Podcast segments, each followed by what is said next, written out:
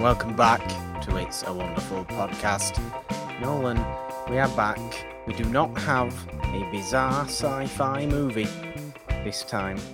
No, We're we do it not. more into the Not realm of reality. movie. Not a noir movie, the realm of reality. Somewhat. I mean, I'm trying to figure out if this movie is a biopic or an adaptation because it's a bit of both. Because this movie we're talking about today is the film adaptation of a stage play that's about the creator of the stage play's younger life. So is it a is it is it is it a biopic adaptation? It's a very uniquely produced movie. I don't think I've ever seen sense. a biopic in this sense where like the guy who's the biopic is about is like involved in it. Yes, it's uh it's a fun one. It's a fun one that we have in store today because on today's episode of It's a Wonderful Podcast, we are celebrating Ruth Gordon, seemingly the great actress and producer and creative that Ruth Gordon was, and talking about 1953's The Actress, which is Not to be confused with The Artist, the black and white movie from 2011. certainly not. Certainly not. Um, this movie is the movie version of a stage play called is it My Younger Years or something like that that it's called that Ruth Gordon produced basically about herself Hmm. and how she became an actor how or how she became an actress how she uh, had battles with her father to follow her dream and become an actress and that's what this movie's about in that sense it's quite a sweet little movie nolan i'm wondering what caught your attention of this one and why you chose to do it I was on a biopic kind of uh, hike. I just saw the Elvis movie and I thought, have we really talked about any biopics on the show? Like from that time, because biopics seem like a relatively new thing. It's a good question. I, I can't, off the top of my head, I can't actually think of too many straight up biopics that aren't like historical biopics. You know, like your kings and your, you know, Julius Caesar and what have you. Uh, what is Well- your feeling on biopics as a film genre? Because people tend to be very one way or the other about it. Well, I look. I'm. I'm not. I'm, I'm not an enormous biopic fan, but I do like a lot of them that I have seen. I think music biopics are always quite fun, and uh, except this this Elvis one, which I haven't seen and I refuse to see, and I refuse to see for one reason and one reason only. Nolan, do you know what that is? You're a big Elvis Presley fan. Well, I am a fan of Elvis, admittedly, yes, but no, it's Austin Butler's face. That's why I'm not going to see the movie Austin Butler's face. Yeah, because his face just annoys me. Has he become like the new Timothée Chalamet for you? Well, Timothée Chalamet was never an annoying actor to me. I always liked Timothée Chalamet. He just looks like a Dorito. Yes, well, you should be happy to know that Timothée Chalamet is playing Bob Dylan in a biopic that's coming out, I think, next year. I, I, I, yes, okay. Do we really need another Bob Dylan biopic? But also, he does kind of look like Bob Dylan. Mhm. I think the other one we got this year is uh, Whitney Houston's one. Has Whitney Houston got one this year? Yeah, she's got one coming out in Christmas time, so definitely going to be going for the Oscars, I reckon. Okay. Oh yeah. Well, they always tend to, to be fair, don't they? Music biopics, but generally, music biopics are quite fun because, well, most of the good ones incorporate the songs of that particular individual very well. Um, I don't know if Elvis necessarily does that, but I don't. I don't seek out biopics a great deal to be honest with you. So I like that you've been on a bit of a kick of them Yeah, do you, you ever seen any like actor ones? Like I think there's been two about James Dean that have been made. One where James Franco played him, and one where Dane DeHaan played him. I have ne- Both I have Harry seen Osborn neither. actors played Yeah, James weird. Dean, which tells me James Dean would have likely played Harry Osborn if Spider-Man existed in the '60s, What a uh, what an interesting idea. or hell, did it in the '80s? He could have played Norman Osborn. Yes, but Nolan, um, James Dean died a long time ago in the mid Yes, so did so did Norman Osborn. He died. So did Norman. Osborn. Yes, that's very, very true. And he was brought back, so why can't we bring James Dean back? No, we can't do that, Nolan. It's not. Honestly, I reckon the industry is like only a couple years away from reviving dead actors like no, as full-on leads. What in, in weird hologram form? What? It'll be someone who vaguely looks like them, and then they'll get some voice actor to do an impression. Oh dear. Oh dear. We need significant legal written permission for things like that. Fortunately, this movie does not go into any sort of funny nonsense territory like that. Nolan, I very much enjoyed this little movie. It feels like quite a slice of life movie.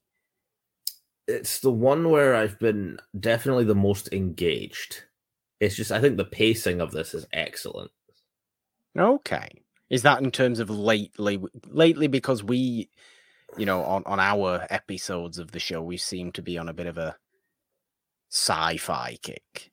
Yeah, and the pacing of those from like the 50s and that tends to slow down a little bit. Whereas this feels like it moves briskly along. It gets to the point. The main character is sympathetic. Spencer Tracy, oh my god, thank God he wasn't just an archetypal standing in your dreams conservative dad. I mean, he has some of those like daddy things about him, but uh I'm, I'm sorry, Spencer Tracy has some daddy things about him. oh, I would you shag suggesting- Spencer Tracy. Wow. Okay. I mean, Let him This talk version- to me about fucking uh, stuff that he did in the war and whatever. this version of Spencer Tracy, early 50s Spencer Tracy, you are Sure. someone you're into as opposed to early 40s Spencer Tracy. I can believe early 40s Spencer Tracy more than aging silver haired or white haired, really, more specifically, Spencer Tracy. It's just I really liked that the way they took that character. Like you could have easily just made the dad the villain of the story. But no, they go into like a really sympathetic view of like how he feels about the whole thing and you completely get where he's coming from. Well, yeah, I mean, you've got to think this is kind of this is this is Ruth Gordon sort of writing her own father. And she clearly loved her dad. She she clearly was very understanding of her own father's um should we say reluctance for her to become an actress because of the risk involved, you know, at the at that time in particular, the very early 20th century, there's a big risk involved. There's no steady income there. It's a you know tough time. Your father obviously wants the best Mhm. for you in this sense. But it's clear from this movie that she loved her father so much. Um, you know, obviously this being a, a stage play adaptation as well. The stage play is what she produced. Um, I'm not too sure how much she she may have had a hand in this particular movie, to be honest. But her story is one that I find really fascinating because she became an actress for a- little bit in the 30s, I think, and, and, and the 40s. And then, well, disappeared, slash, blacklisted, slash, went on to do other things, and then came back in kind of a phase two of her movie career well, she went off, did this, did some things on the stage. She was a great stage actress as well. There's a phenomenal video by uh, Be Kind Rewind, which is a YouTube channel that I know myself and Janine are a big fan of. That we tend to kind of sometimes we draw inspiration for movies we cover on this from that channel. Um, she did a wonderful, wonderful video on Ruth Gordon and her journey to getting a, a an Oscar because she, she won the Best Supporting Actress Oscar for Rosemary's Baby. So that was her phase two of her career, the late 60s, early 70s. She did Harold and Maude. So she's a lot of the time remembered as a as an older lady actress. But there's that phase one of her career, um, which this movie is obviously predates that because this is about her upbringing and her, you know, desire to to become that actress, her falling in love with the stage, with performing, and you feel a hell of a lot of admiration for the journey that actors go on through watching this movie. You understand Spencer Tracy's point of view. You understand his kind of fear for his own daughter. Um, but the movie does play him particularly um, understandably. So you don't just turn on him. Mm-hmm. I mean, it's easy to do that when you cast Spencer Tracy anyway, because he's just such a likable person, and he's always fun when we talk about him on the show. You know, um, it's it's great casting to play a lovable dad because he's very, very good at playing lovable, if slightly curmudgeonly fathers, like Father mm-hmm. of the Bride, or even Guess Who's Coming to Dinner. Spencer Tracy's very, very good at that kind of role. But yeah, there's there is a lot to love in this one. I suppose what I take away from it most though is that idea that it's just a really hopeful story following your dreams and we know that those dreams came well true ultimately for Ruth Gordon. It's a very very happy hopeful movie. And I really like that about it. I imagine you do too. Yeah, very much so. I really enjoyed this because of I mean Ruth Gordon was just the way the character Ruth Gordon is portrayed was so sympathetic. Like I just completely wanted her to get everything that she wanted because she seems like she's going at it from such a sort of I know I want to do this and kind of there's kind of an innocence to her in a way. Yeah, definitely. I mean, I also had in mind that you may have wanted to watch this movie for a particular actor's, I think, first starring role in a movie, maybe. Yes, Mr. Uh, Anthony. Perkins as the boyfriend. Yeah, he was fun very different to the one movie we're used to seeing him in. no, that's what happens after Ruth Gordon rejected him. He went on and became Norman Bates. Ah, I see. May, may, I mean, it makes sense. I did notice Anthony Perkins was wearing a ridiculously tight collared shirt throughout most of the movie. He looked like he was suffocating himself. Oh, what's more ridiculous is people still wear those shirts. These maybe these. I do not kind... get polo shirts where the whole button has been done up to the top. It's tucked into some stupid chinos, and it's usually covered in fucking beer stains. Do these people also have a mustache that is unkempt? Either an unkempt mustache or a really badly shaven head. Anthony Perkins doesn't have an unkempt mustache in this. I think Anthony Perkins looks quite clean and prim and proper he, he in does. this movie, Nolan. What do you make of him in this one, though? It's different than what I'm used to seeing him as. Like I, I expected to be him to be like a very overbearing kind of boyfriend, you know, kind of more similar to Norman Bates, but he felt pretty level-headed for like a boyfriend of that era. Yeah, you know, going through all the all the little stages of courting Ruth Gordon. And Ruth mm-hmm. Gordon has to, you know, let him down. I'm talking I'm talking as though Ruth Gordon's actually playing Ruth Gordon in this movie. Jean Simmons is playing Ruth Gordon in this movie. And whenever we talk about Jean Simmons, I always have to say, no, not that one. Because it's not absolutely that. not Mr. Ridiculously Long Tongue from Kiss. It's Jean Simmons, the delightful actress. Who, who plays the mother, I believe? No, she's Ruth Gordon. Oh. She's Ruth Gordon. Teresa Wright is playing. I'm just imagining her playing Gene Simmons from Kiss now. No, How would that work? How would Jean Simmons play Gene Simmons? Explain this one to me, please. That would be that would just be really funny.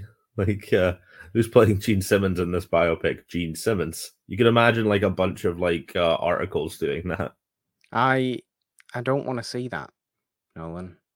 I don't I don't want to see that at all. But what I would like to get is more of your feelings towards this particular movie. Yes, it is a hopeful movie. Yes, Spencer Tracy is particularly wonderfully sympathetic as this father figure. But what do you get from this movie? What do you feel from this movie? I feel uh, it's a very pro follow your dreams kind of movie, but also understand that dreams always have a cost, whether that be financial or sort of an emotional cost. Because, I mean, at I mean, I'm jumping, I'm getting ahead of myself, but at the very end here, watching Spencer Tracy's character slowly come to terms with the idea that this is what his daughter wants to do and he doesn't want to stand in the way of it and he wants to help her but also he's got that really conservative mindset that he really knows what his he's got to make sure that he knows his daughter is going to be safe it's that just feels really true to life and really inspiring to me that he still lets her go like no matter what the cost is to him and giving her the spyglass so that she can get money to live in New York that was very heartwarming yeah. So I don't think this movie's cynical at all. If anything, it's very pro follow your dreams, but the most real- realistic kind of way. It doesn't feel like a fairy tale. No, absolutely not. It's a it's a ridiculously naturalistic movie, really, which I I appreciated it for that definitely. And you are you are right. It is not at all cynical in that fight in those final scenes when Yes, uh, Daddy Spencer, as we may start to call him, according to you and your thoughts and feelings. Um, he's struggling financially really bad at the you know end point of this movie. He's lost his job even because he's kind of gone off on his boss um, after 20 years of working where he's worked, and he's been fired from his job. So he, he's got he can't pull together this money to send Ruth Gordon away um, to New York to become an actress. Obviously, this causes a little bit of tension at the end, but like you say, he he realizes that this is what his daughter wants, and he doesn't want her to resent him for the rest of her life. It's not what any father wants, surely. So he does. He he gives her that spyglass. He sends her on her way. He makes sure she has all she can have, and he makes sure he does all that he can feasibly do to help her. That he's a very, very while at the time, while at the same time, like you said, making sure she is safe. I think he's a he's an excellent father figure in this movie, really, and just a very watchable one. And all the time, like I said, he plays this similar kind of role in things like Father of the Bride and Guess Who's Coming to Dinner, but he's so enjoyable to watch as a little bit of a grump. He can play just just a touch grumpy so so well. He's got good range, Spencer Tracy, admittedly, but he really does feel at home when he's playing this slightly crotchety father figure. Mm-hmm. I could watch him all day in these kind of roles. I really could. Um, Teresa Wright, on the other hand, as as um, you know, Mrs. Gordon, Annie, I think her name is, um, is very much on Ruth's side. She's very kind of much uh, much more willing from the get go to see her daughter succeed, to do all she can for her to, to kind of egg her on to asking her father for things and telling her father what she wants in truth. So I like her for that as well. It, like you said before, it, it's a very, very hopeful movie. It's not at all a cynical movie. I just like how you get that straight away from, you know, her mother. You, you know, they very much feel on the same page right from the start. A, a Mhm. really, a really positive parental movie, I think, Yeah. as well, which which is nice. Because, like, how many movies have you seen with a similar premise where they just make the parents the bad guys? Well, yeah, and it's almost a kind of oh, we have to escape from our close-minded small town and into our big city way of life.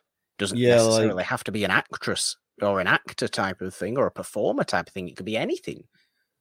Like, I do feel like uh, Lady Bird almost fell into that trap. Absolutely, absolutely. Uh, it is quite similar in that Mm. way. It is. I mean, it's it's quite similar, but in that opposite sense, where Lady Bird's very much an escape it from your close-minded community into the life you want to lead. Um, Yeah, and I, I think uh, Ruth Gordon's character in this is definitely more relatable, I think, than Lady Bird's character. Okay. It's like you kind of see that Lady Bird's she's got good intentions, but she is kind of a brat who doesn't really understand like the costs of what her dreams would be. Is this uh, is this a is this why this movie appealed to you, Nolan? Do you see yourself in Ruth Gordon? Mm, no, a, a little bit. I used to be like that before I uh, decided I wanted to be a performer. You're not four foot ten, though. No, I'm not. Ruth but, Gordon was a uh, very small woman. I don't know if she was four foot ten, but she was very small. No, I'm not. But like, uh, even when I was like thinking about starting out doing stand up comedy, like I had to ask for advice and weigh out what the pros and cons of it being would be. And uh, my dad gave me a lot of great advice for it. So like, I can see a lot of my comedy journey in this movie. I see. I like. Do you know what? I like that. This movie, it spoke to you, Nolan. It spoke to you, and I I, I- like that a lot.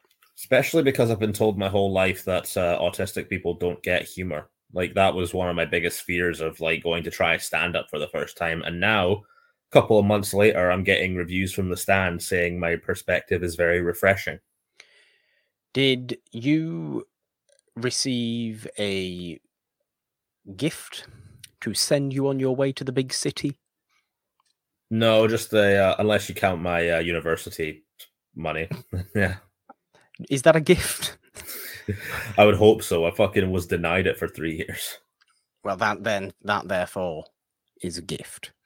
Um, I'm I'm just now picturing you in, in in this movie. You a very hopeful person. You don't strike me. You've never struck me as a hopeful individual, Nolan. You've always come across as a deeply cynical person.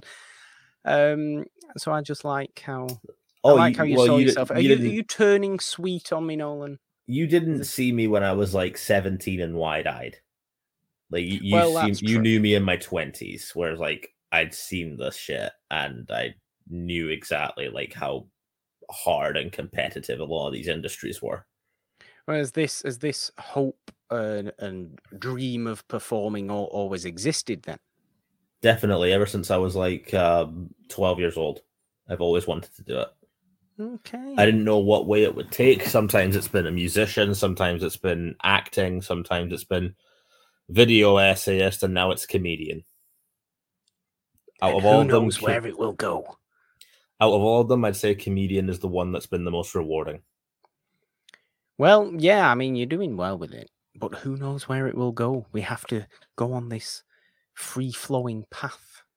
We don't Mhm. know where the destination will be, you know, and Ruth Gordon Also, uh, spill the the tea a little bit be. here. Comedy's nowhere near as gatekeepy as the film YouTuber community is. The film, um, the film YouTuber community, in is gatekeeper in what sense? I feel like they've kind of decided who are the top video essayists now, and no one's really getting in. Is this all because I mentioned Be Kind Rewind before and her brilliant? Uh, Be Kind channel. Rewind is great, but just I feel like there's not really a demand for like film commentary as much as there was a couple of years ago. So it's like near on impossible to stand out in that industry. Landscapes change. You've just got to do what you do yourself. Stay true to yourself. And Oh, now I'm, I'm actually glad it's pivoted from film YouTubing. I've now found a bunch of music video essayists that I Oh. honestly find way more interesting and way more thoughtful commentary than just the 10 videos you get as soon as a Marvel movie drops talking about the same fucking points about Marvel movies. I feel like you're It's become kind of ha- it's become kind of hacky now. I feel like you're hating on our own YouTube channel. No, Oh no no no no no no no. We we do it because we love it, and we're not looking to be like, oh, let's do this for the views and make sure we get all the views and shit. We do it for the love of it. that is very true. That is very true. And even Um, then, us talking about those movies is just us having a conversation. We're not like narrating or a, a hit piece on like fucking Marvel stuff. Because let's let's be honest, the way Marvel makes movies is never going to change. No, I, uh, I, I we narrate things on old movies that deserve to be seen and deserve Yeah, to be we're, celebrated. we like the underdogs, we we do, we do tend to like the underdogs, and which is why we so- still haven't done the Jaws sequel. Never something that I do find particularly interesting about this movie, though. It relates to Anthony Perkins Oh and the fact that it's obviously his his debut starring role is that he should have mm, there's no right for him to have ever been in this movie because he was a stock actor used to test lines on set and they just decided when somebody didn't turn up to just use Anthony Perkins and then Anthony Perkins became Anthony Perkins That is quite a movie. that feels like a very Hollywood origin a story. I would almost ridiculously want to see. Hollywood I almost want to see the Anthony Perkins biopic now. a ridiculously Hollywood story. I also appreciate how this is a George Cukor movie, and I love George Cukor, and I find him a fascinating, fascinating director.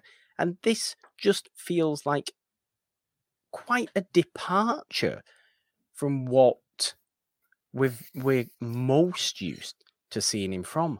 Although, if I remember right, the last Spencer Tracy movie that was covered on this show was uh, Dr. Jekyll, Mr. Hyde, 1941.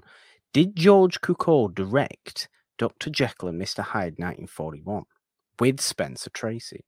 Now, George Cukor was a fan of Spencer Tracy, yes, but did he? Because that is, am I rem- if I'm remembering that right, then Mr. Cukor does very much have range. Uh, no, he didn't. He was Victor Fleming. Oh, well, I've made myself look like an idiot. Anyway, he does. But this movie feels like something different. I think it's because it's kind of it, it's smaller scale. It's kind of it's quieter. It's ridiculously breezy to watch. Like you said before, the pacing in it's really impeccable. Really, it's a very very breezy movie but it's not like a a, a witty common a witty comedy. It's not a big musical. It's No, not these uh, things that Cukor is most famous for. The dramedy. It's a dramedy and a and a biopic dramedy at it's that. kind of, kind of like the big sick in a way. Oh well, uh, aside from the illness plot line. No, inside like the very like human feeling that story has. yes, tonally, I suppose so. It gets it gets into your emotions. hundred percent it does. Um it makes it fills your heart with joy. And these are the kind of movies that are strangely underwatched given the fact that you know this is a big name Hollywood director, big name actors in it. But you feel like this is an underwatched movie, an underappreciated movie. Um while it may not be phenomenally stand out and it may not be doing anything hugely interesting or influential from a filmmaking point or from a from an acting point even it not only does it, it, it do, do the job it sets out to do it's a feel good movie but it does have the interesting aspect to it is its story of being you know uh, uh, ruth gordon's actual younger life. And this is in the early 50s. Uh, you know, this is 1953 when this is coming out. This is when Ruth Gordon's not doing movies. It's when she's finished her, her phase one of her movie career, as I'm going to say. And is years away. She took like a 15 year break or something like that from actually making a movie. Um, or it was 15 years. Well, I say break, there's reasons, but she there was about 15 years, I think 15 to 20 years between right. her making movies. Um, and encapsulated the entirety of the 50s. So it's it's really interesting that this movie came out at this time, and I know it was the play, but it's kind of it's almost shining a light on an actress that we may have forgotten about you know, the public may have seen her a few years ago. Oh, yes, I remember Ruth Gordon. She was in those movies from five or six years ago, few times. Mm-hmm. What's this movie that's actually about her? I'm sure I've seen some newspaper article about her doing stage work now. She's a little bit all over the place. I just like that. I like that we can get that.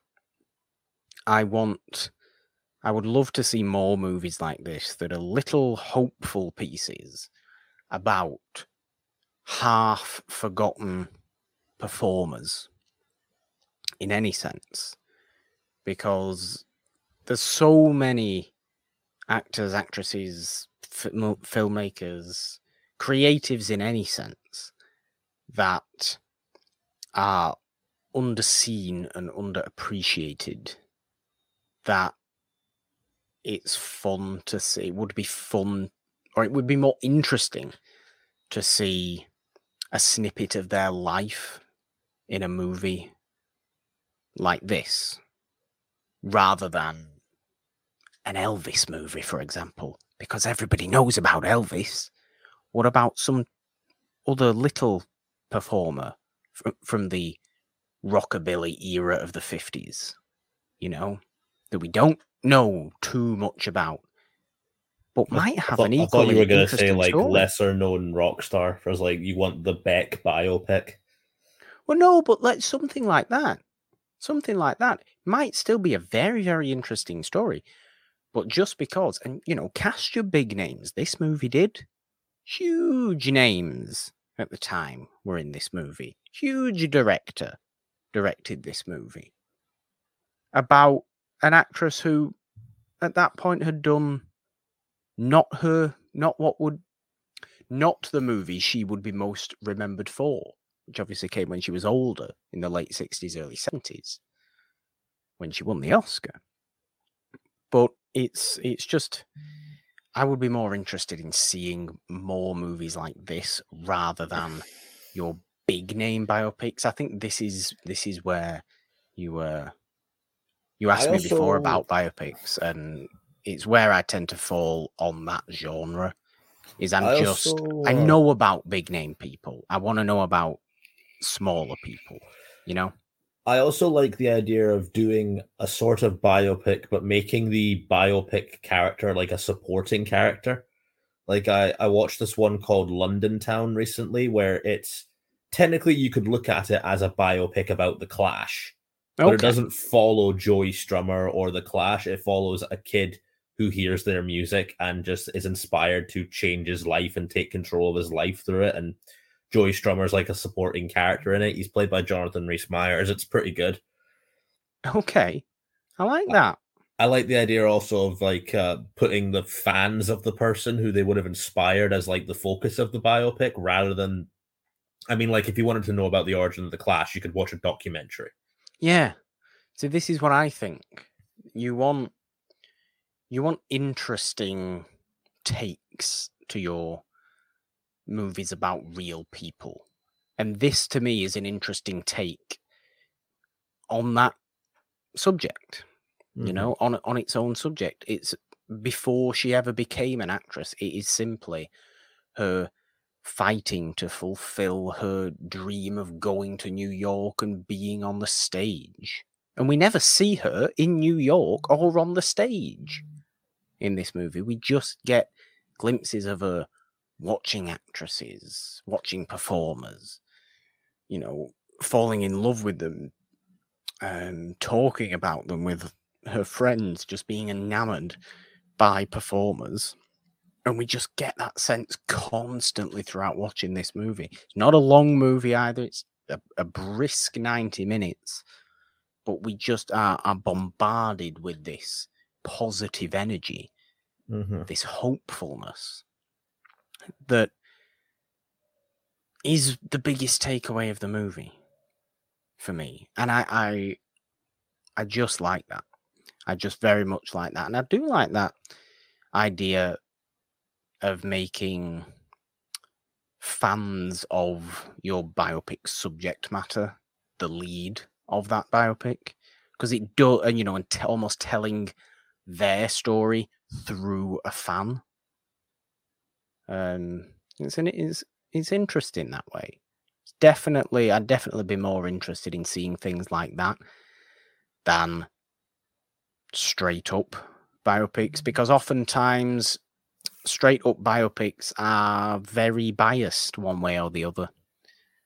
They either, you know, human beings are neither wholly good or wholly bad. And biopics are, are often presented as you were a hero or you were a villain.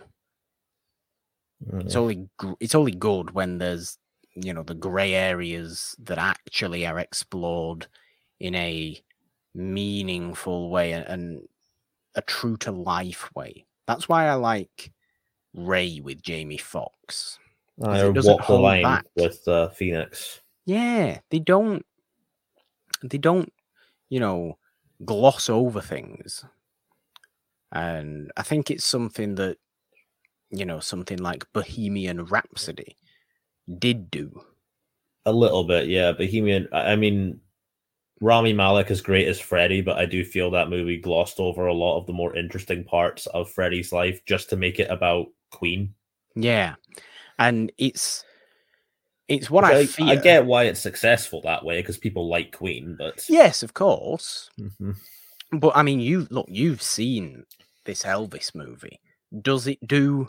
Does it gloss over things to do with Elvis? Because No, I'd say it go. I didn't really know that much about Elvis's life before seeing it. I'd say it goes to like the darkest moments of his life, shows him as not this kind of guy that we remember your parents listening to on record, but kind of the first ever punk rock of his era. Because like what he did for his music was, I didn't know this about him. Like I didn't realize that his music would have been considered like immoral for his time or what he did Oh, on yeah. stage was considered immoral and that was what really impressed me about it okay, does it does it actually talk at, at any length about Elvis um, and his relationship with uh, black artists?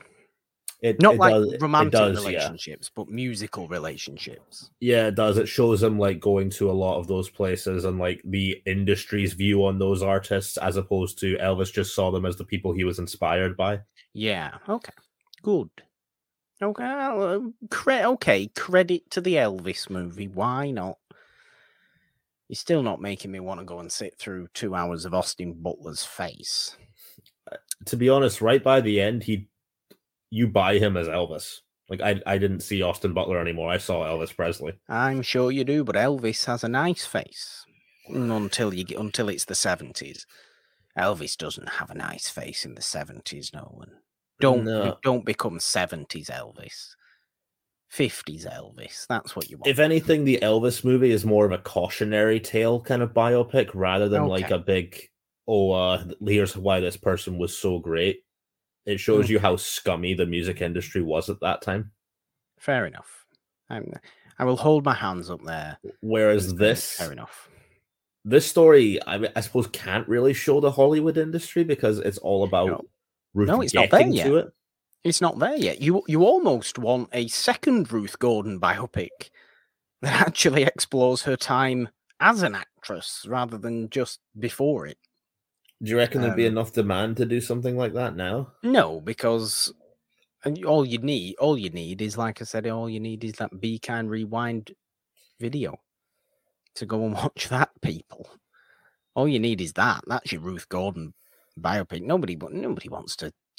And this is the problem, really, isn't it? People only will fund and go and see big name biopics. They don't care about biopics of little people, even though they sometimes would be more interesting or more worth seeing than generic fare that is structured so obviously it's untrue.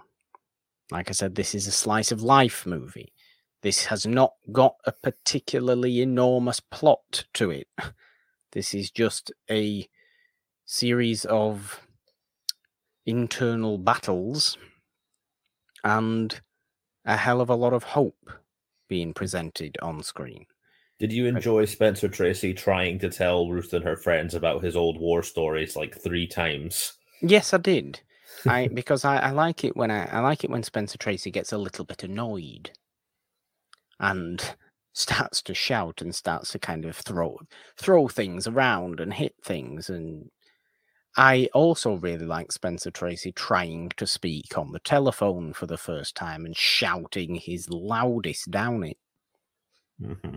because he doesn't he doesn't like telephones he doesn't trust telephones he doesn't want one in the house but they get one and he's trying to speak down it i i will always love watching spencer tracy and think spencer tracy is an incredible actor and one of my favorites from this time 100% Was he nominated for this movie? Because I feel he should have been.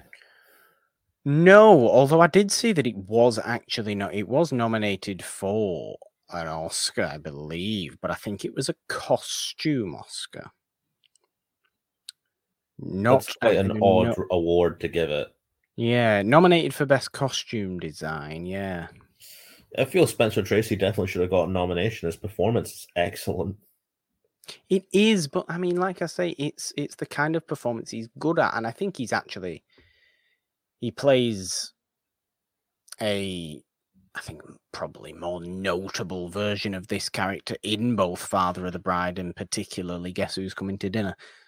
But he just he does play this role particularly well. We can't just give every actor who plays their role well an Oscar nomination. Sometimes it's just A good Good work. Sometimes it's just good work. Not your best, far from your worst. Good, solid work. I think that can be said from everybody in this movie. Might not be the absolute best movie you've ever seen, ever. Mm. But boy, if it doesn't do the job, make you feel really warm inside, put a smile on your face, and hope in your heart. And we all need hope in our hearts, Nolan, because there's no hope in the world. We need hope in our hearts. This movie will give it. So latch on to this movie and movies like it. Easy. I think in. October 2023, that will decide my hope in the world. Quite possibly. Quite possibly. Nolan, do you have anything else you would like to say about the actress from 1953? I think this movie is great for all the dreamers out there, and I've seen your Twitter feeds. I know you're all like that. Fucking give this a watch. Uh, get inspired. Uh, understand the cost of your dreams. This movie has all of that, plus an incredible Spencer Tracy performance, and from Jean Simmons, not the one from Kiss, Not the one But- from Kiss. the incredible actress who played Ruth Gordon. And also, I want to find out more about Ruth Gordon. I think I'm going to go down that Ruth and just see her uh, what her performances were like. Maybe if there's like a memoir or something, I'll read that. Yes, I'm. I'm almost certain she wrote a book. almost certain. If I'm if I'm remembering that particular video that I keep mentioning correctly, there is a Ruth Gordon book. So yeah, it's a very interesting story as Ruth Gordon. We should explore. And I like that you I like that you want to do that now. And I like that you chose this movie. A a little bit of a detraction from what we've been talking about lately on the show Indeed. ourselves, Nolan. But a welcome one. A welcome one. Very, very welcome. Well, it may be a short and sweet episode of It's a Wonderful Podcast, but have we reached our logical conclusion? I think so. I mean, we don't want to make our episode longer than the movie itself. No, that would be ridiculous. Yeah, like those people who make six hour commentaries about Force Awakens. Where's that come from? Where's that bit of Oh, that's just something I've from? seen. That's just something I've seen on YouTube Six hours? of commentary on every one of the uh, Star Wars movies that Disney made. That's that sounds fun. I mean, I imagine those people are just delightful to be around, really. Uh, I can't imagine what they have to talk about. oh, yeah. Uh, People take things so seriously, Nolan. hmm But I think that will probably leave my views on it. Uh, what What would you say about this movie? All that I have said already gives you hope in your heart. What more could you ask for? I guess I need that more than you do right now. Possibly. Possibly. I, I also could do with a little bit of hope. This movie give it to me. And I appreciated it for that.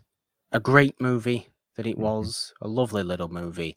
The actress, 1953, on this week's episode of It's a Wonderful Podcast. It is not the only show we have on this podcast feed. We have Morgan Hasn't Seen every Wednesday, where Janine forces me to watch things I have not seen. Courtroom movies is our topic for the month of July.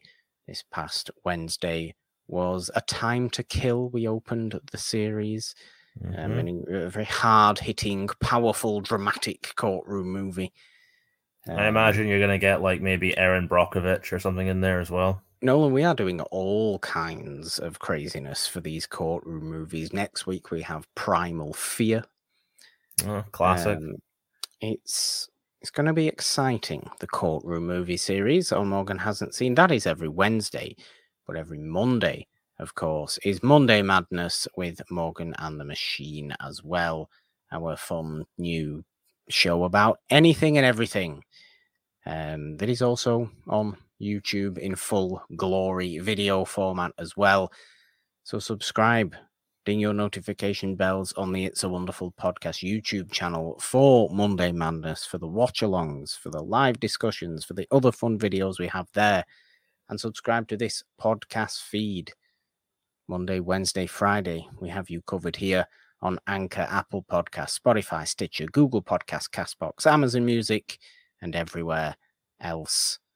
You can find uh, the show on Twitter at It's a Wonderful One. Find me on Twitter at the Purple Don with a three instead of the E in there because three is, of course, the magic number. On Instagram at Mhm. just the Purple Don. Nolan, all your hopeful things are where? Not on my comedy accounts, that's for sure. uh, at Nolan Dean 27 on Twitter, at uh, the Glasgow Kid on TikTok and Instagram. I've got a couple of shows coming up for the Fringe uh, that I'm preparing for, and a couple others this month. And uh, if all goes well, I will be seeing you, my friend, in Mm, Manchester on Monday for Beat the Frog. yes. If you get the card to send me off stage, please don't put your hand up. I'll be I'll be sat in the back booing. That's just the kind of person I am. Yes, and I do have a nice new bit that I am testing out. I'm not going to do it at Beat the Frog because it's new. I'm going to stick with the classics, but it's all about reading and Reading. bookstores. Oh, lovely. Well, Mhm. they're fun places. What horrible things could you possibly have to say about bookstores, Nolan? I'm sure we are likely to hear them shortly if Mhm. one would like to stay around for Nolan's little fun at the end of the show. We also do have the It's a Wonderful Podcast Patreon that I didn't mention before. If you would like to support us that way or through the donation link in the description, we do not ask for those kind of things, but we simply state they are there if you would like to do that kind of thing. Anyway, I think that it is now about time for me to say thank you very much to you all, all of you wonderful people, I should say, for listening to this week's episode of It's a Wonderful Podcast on The Actress 1953. Go and seek it out. Watch it. You'll enjoy yourself. You are absolutely guaranteed to. Until next time, guys, I will say goodbye, and I will ask Nolan to talk about bookstores, apparently. I love reading, man, but I really hate readers. People who want to let you know they've read something. They've got a bookshelf full of classics in their gaff in a desperate attempt to make themselves seem more interesting. And it's so dusty you feel like you need to add water to it. That's a that's that's a, a dig on me, that one, isn't it? I can tell. I've met a couple of these people in bookstores and they always try and start a conversation. So I'll be like in the horror section or something. And here comes this fucking prick plaid shirt, specky, always seems to smell of beard oil and overpriced cappuccinos. This is yes, this is me. He's got some daft name like Edge. The D is silent, but this dick won't shut up. oh dear. He'll peer over at me and be like, Oh, I didn't like that. That's quite graphic. And I'll be like, Aye, is that right? Anything you'd recommend, oh wise one?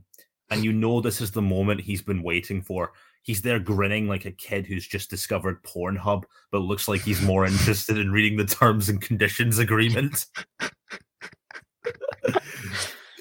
and he just says, uh, "Oh, I finished War and Peace," and I'm like, "Okay." I'm waiting for him to recommend it. Few seconds go by, he's still staring. I try and keep the conversation going because this prick's not fucking moving until I give him the approval he desperately seeks. I go, uh, "I War and Peace. That's that's quite a long book, eh?" And he goes, "Yes." I read it in a day. And I go, Oh, you must have been a really good reader at school. He takes a step back and announces that not only was he a good reader in school, but he was the first one in his class to read Pride and Prejudice, which I thought was ironic because he seems to have taken the wrong message from it.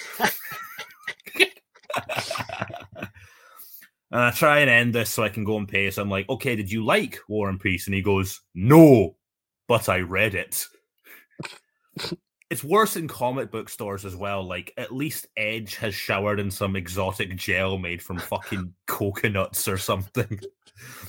Nothing worse than when I go into a comic book store and these Cheeto fingered sweat boxes come up and tell me that they used to like the comic I'm holding before it became diverse. and what they mean by that is that they've added a minority character, which to me doesn't make the existence of the story inherently diverse I wouldn't call the story of Freddie Mercury particularly diverse. Didn't end well for him either. Lovely. well done. Wow. That's uh, that's a new bit. That needs some more testing, but uh, that's the gist of it. Well, there we go. I might add Thank another J.K. Rowling joke into it.